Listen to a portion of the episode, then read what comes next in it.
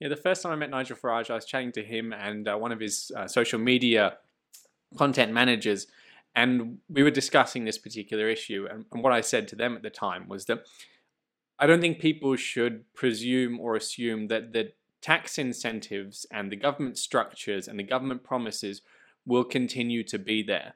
So in the UK, it's the issue of ISAs uh, and the SIPPs, and then in Australia, it's the superannuation. There was the story of Gordon Brown with the pensions, the corporate pensions going bust like Carillion.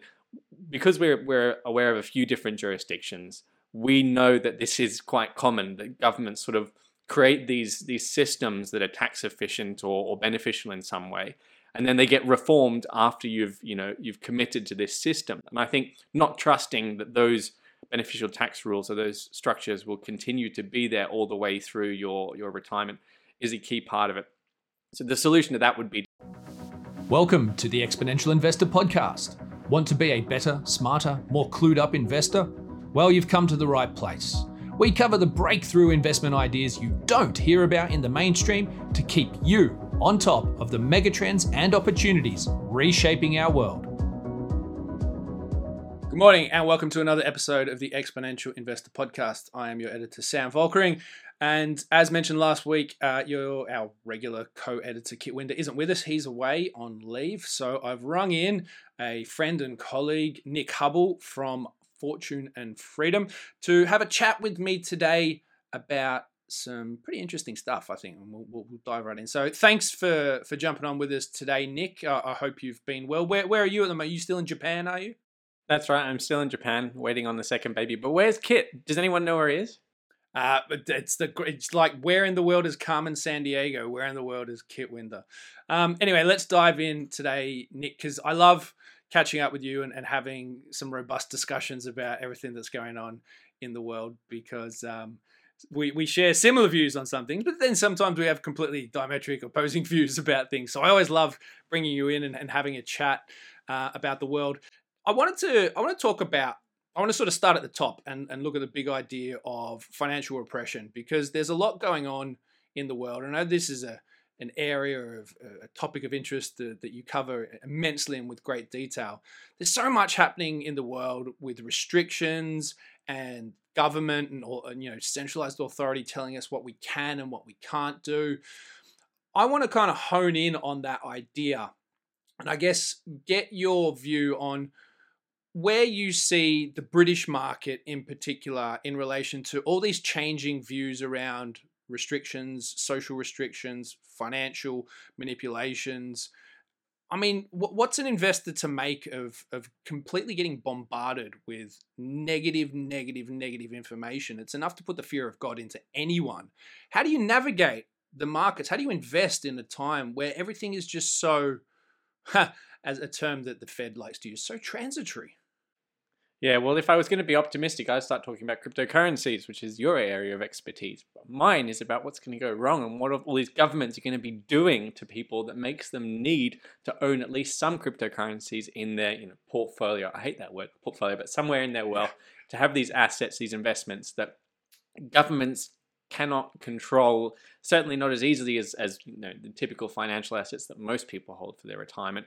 I personally advocate gold as well, as you know, but the cryptocurrency world, as far as I'm concerned anyway, exists because of the fact that the government can't strangle it in the same ways. To me, that's why you know, cryptocurrencies were created and why the demand is there for them. But my focus still is very much on why and how governments are going to crack down on all sorts of different parts of our financial lives uh, and you know, not just our, our the rest of our lives as they have been for the past two years and I think it's really important that people realize that that's not unusual. In fact, it's the norm. Um, the sort of things that the financial repression is about, the sort of things that capital controls are about, that is the normal state of the world, a world where governments really heavily, heavy-handedly control our financial lives, especially cross borders. Um, but people need to realize that this temporary period of, of you know, free capital flows and, and floating exchanges and all this sort of thing, that might be coming to an end. And the financial world that we've known and, and grown comfortable with, and upon which a lot of our assumptions are based when we invest, could be about to change. Yeah, I think that idea of our assumptions and what we know about finance, I think, is certainly in the midst of, of a significant change. And I think you're right. There's there's certain you know this idea of controls. Well, from my view, it seems like it changes with every time we have a, a changeover of, of leadership or government because everybody's trying to to bring you know the popular policy of the day eh, into into line of fire, which just seems to you know be that that appeases, um, I guess, the woke the woke crowd, I suppose, is, is, is something that, that seems to be thrown a lot around a lot in politics. When it when it comes to government overreach and and and and meddling in the system, you know, we we both have seen how that plays out with the superannuation system in Australia. So for anyone that doesn't know, that's that's the pension system in Australia. That's what they call it, superannuation. Well, I mean, what's what's a what's a retiree to do? Uh, you've got you know a, a, bit of money tucked away that you've been, you know, diligently trying to invest and build and save over time.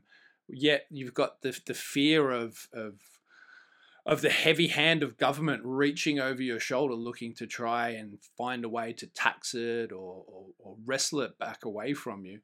Certainly, I think you know, as you as you mentioned, cryptocurrencies is I think a, a part solution to that problem, but at the same time, there's an element of risk of being too heavily invested in cryptocurrency. So, I mean, what are your thoughts around that? How, what are some of the mechanisms that people can think about or should be thinking about in order to protect themselves, I suppose? Yeah, the first time I met Nigel Farage, I was chatting to him and uh, one of his uh, social media content managers, and we were discussing this particular issue. And, and what I said to them at the time was that I don't think people should presume or assume that the tax incentives and the government structures and the government promises will continue to be there. So in the UK, it's the issue of ISAs uh, and the SIPPs, and then in Australia, it's the superannuation. There was the story of Gordon Brown with the pensions, the corporate pensions going bust like Carillion.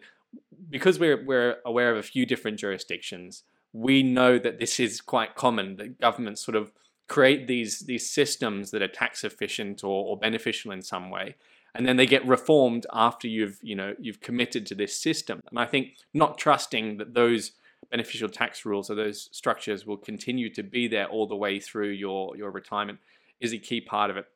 So the solution to that would be to diversify. So don't rely entirely on on money being in your isa don't rely entirely on your SIPP don't rely entirely on all these different things.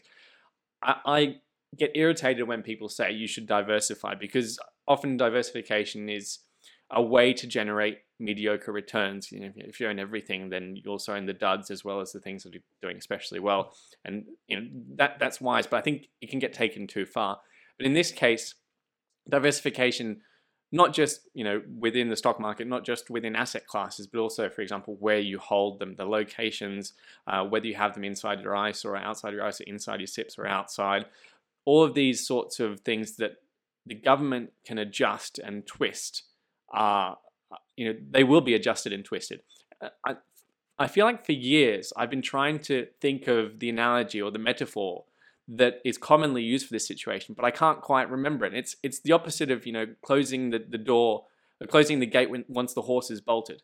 It's you know closing the gate once the horse is you know gone into the pen, thinking that they can escape whenever they want and then you know or it's that haunted house moment when you walk into the haunted house and the door slams shut behind you and you can't open it anymore. I think investors need to be really wary about that moment that moment when their their assets are committed to a particular structure that's you know used to be very tax incent- incentivized and efficient. And all of a sudden um, you know the government declares well actually we're going to means test this or you know actually we're going to test tax this at a higher rate because only rich people do it or whatever the change might be people need to realize that's coming. And so I think having a lot of your wealth outside of those weird and wonderful systems is is a good thing to do, so that you know, I mean, the government's not going to make sweeping changes to to everything um, at once. It's going to target the parts of the financial system where they've created incentives, you know, mm. beneficial tax tax incentives you know, or whatever it, it might be. The, the idea of how you hold your investments and assets, I don't think people think enough about that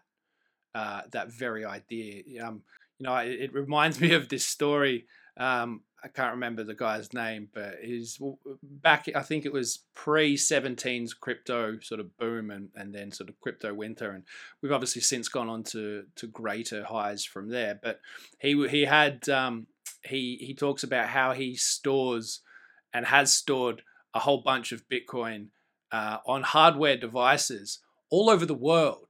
So he says on five different continents he holds Bitcoin in a hardware device in a location that you know only he and only I think his kids know about. And and I, I found I found that interesting because it it it kind of like the the ability to do that isn't necessarily that easy, right? So it's not it's not easy to go and hold money in different countries in different accounts or different structures. Um, it's it's certainly with the traditional financial system, it's certainly not cost effective for the average person. But then when we do talk about something like cryptocurrencies, and look, when we talk about financial repression and breaking free from from financial repression, the, the conversation does inevitably keep coming back to crypto because that's that's really what it is by design is is that moving outside of a system that for so long um, has been manipulated and corrupted and and built into this incredibly complex and convoluted system that doesn't really actually work for everybody.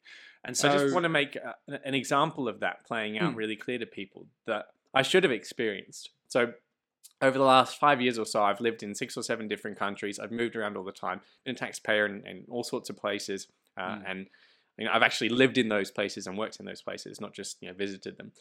And each time it was an absolute bureaucratic and, and tax world like spectacular nightmare of, of epic pro- pro- proportions, and it still is. It still is dealing with all of those.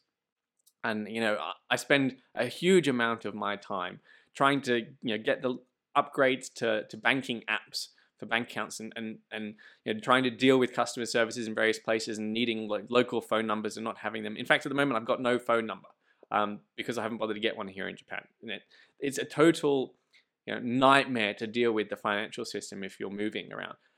If all, if my wealth was was denominated in Bitcoin during all this process, it wouldn't have made any significant difference to having to deal with all these financial institutions. It would just would have been me and the Bitcoin. Uh, and each time I moved, moving my wealth with me would have been significantly easier uh, with no sort of, uh, I guess, word, what's the word, um, transaction costs of, of bringing my wealth around in my currencies. And I think the growth of the whole digital nomad movement is going to be uh, a huge part of, of Bitcoin's demand. And I think Mm. that movement's only going to grow as this issue of financial oppression grows because more and more people are going to need to get out of wherever it is they are to avoid these sorts of crackdowns. That's interesting. I, I don't think that that probably that idea around uh, digital nomads. Uh, I don't think that's probably explored in enough detail by most people. It's because, like you say, like a lot of people don't actually experience what it is like to have to move countries and then have to move your entire financial life as well. I, I remember when I moved from Australia to the UK, the issue was, uh, you know, you'd try and find somewhere to rent so that you could live somewhere um, when you first moved over here. And the problem was that you couldn't rent somewhere unless you had a bank account, but you couldn't get a bank account unless you had an address. And you couldn't get uh, either of those unless you had, um, a, you know, a, a, a telephone account or you had some bills and utilities to prove your address and to prove, you know, you could earn money and all these sorts of things. So it's, you know, you, you sort of the snake trying to catch, you know, snake biting its tail. It's, you just keep going around in these vicious circles where you can't actually get anything done. And it is an absolute nightmare to do. But, and I've got one of these here, and, and for people listening in and not watching, this probably isn't necessarily going to be the greatest example. But if you're watching, I am, you know, I'm this little device that I've just pulled out from behind me is a Ledger hardware wallet. I could carry my entire wealth in cryptocurrency on this little device, jam it in my pocket, and go anywhere in the world and bring it with me. The minute I land there, it's as accessible that it is to me then as it is to me now. That I think is that's a change in in how we can actually move wealth around the world that really has never existed before Bitcoin. That ability to be nomadic and mobile, and with and I, I'm actually also interested, and this sort of does bring us to another topic around the idea of digital nomads, or you know, is is you know work from home and remote working. If this becomes our new normal, and I want to get your idea on whether or not it is going to be our new normal or not, um, then all of a sudden you're right. The idea of cryptocurrency and Bitcoin and the ability to move borders or get paid in Bitcoin from one place to another. You know, you might be living in um, Germany, Japan, the UK, but the company you're working for might be based in Estonia or Singapore or wherever. It doesn't really matter, and you could be getting paid in Bitcoin. Um, and and this this happens a lot, or another cryptocurrency. In terms of the bigger trend, you, is this something? Do you think that this is what we will see? Is that that more and more and more there will be companies without head offices? Is that we will be working from home, or there will be digital nomads that will be working from all over the place? It's it's not an idea that's new. We've been talking about micro work and these sorts of things for a long time, but certainly it seems like with cryptocurrency, it helps to, I guess, grease the wheels for that system to come to fruition. Yeah, it's what I should have done. I regret not doing it. I regret not um, not doing exactly what you've just said. Um, making my financial life flow first and foremost through cryptocurrencies would have made my life a hell of a lot easier over the last five years. Um, but the more interesting angle here for our subscribers is think about the digital nomad movement as a retirement thing, right? Because if financial repression and capital controls are coming in mm. and, and you've got the opportunity to evade them, by becoming we don't, by the way, nomad. advocate evading any taxes or anything. Well, by by by becoming a digital nomad. Just want to clarify um, that. so, it, literally, physically evading the the nation states um, not the taxes of each different place if you actually live there. But this becomes viable now. You can move your wealth you know, to a new country every six months and keep just keep moving around, seeing the world, and you know because of the cost of living differences, that I think that whole world becomes viable. A digital nomad retiree um, who just keeps moving. The obvious way of organizing your financial life, if you want to do that, is cryptocurrencies. Uh, it's certainly not the legacy financial system, and I think that might be the next big boom because these people have not just income sources, they've got assets. Um, and then, you know, they're, they're drawing down those assets to, to enjoy life. So this is the obvious thing to do. Do you know what this this this reminds me of a somewhat of a conversation I had with our colleague Boaz Shoshan not too long ago about yachts. In terms of we sort of started talking about this idea and that you could you know pick up stumps and effectively move your your domicile, your residency, your tax residency, all those sorts of things to a more friendly tax environment. Um, take all, all your wealth with you and, and, and be you know treated in a much more tax effective way. And it made me think, and, and it's an idea that I've you know coined with for some time. Uh, maybe in you know if I become a digital nomad in the far off future, retiree in the far off future, that um, you'd you'd consider just buying a yacht, living on a yacht, and moving out into international waters every six months, and just be, being somewhere where I mean I'm not sure what the tax treatment is on international waters, but I'm sure it's a, a damn sight better than the UK or or Australia or Japan for that for that matter. Um, and and and in that sense, I'm like, well. Maybe we should be long on yacht manufacturers. I know during the pandemic, I saw an interesting article about the the rise in sales in super and mega yachts absolutely went through the roof during the pandemic, which I don't know whether that's a reflection of the widening rich poor divide or whether it's a, just a reflection of people wanting to get on yachts and get the hell out of Dodge. Um, but it, it makes me makes me think that you know maybe the, some of these regions that are more tax friendly and tax effective, trying to attract people that have got wealth and money to move there and, and be looked after in a better way. You know, maybe these are some of the places that investors should be thinking about. And, you know, if there's a publicly listed mega yacht company out there, um, maybe it's worth running the ruler, ruler over that as well. I think the part of this that people should focus on is that the alternative is becoming consistent or going to become consistently less attractive in the sense that there will be capital controls and financial repression. For example, the real return on bonds, which is a big part of people's portfolio and their retirement plans, you know, it's a negative yield. You're losing your wealth, um, and so the alternative becomes more and more attractive. And I think more of that is going to happen in various different ways, especially capital controls. So I think it's not just the the attraction of the digital nomad lifestyle, especially for retirees. Um, it's also you know the the pressure that's being put on people who who can't move or don't move. it's also worth pointing out, of course, that the company that uh, is publishing this was initially founded as a magazine for not quite digital nomads, but uh, international living was was basically about people retiring overseas, looking for better places uh, to go to, and a big part of that was was taxes. So we've uh, we've come full circle.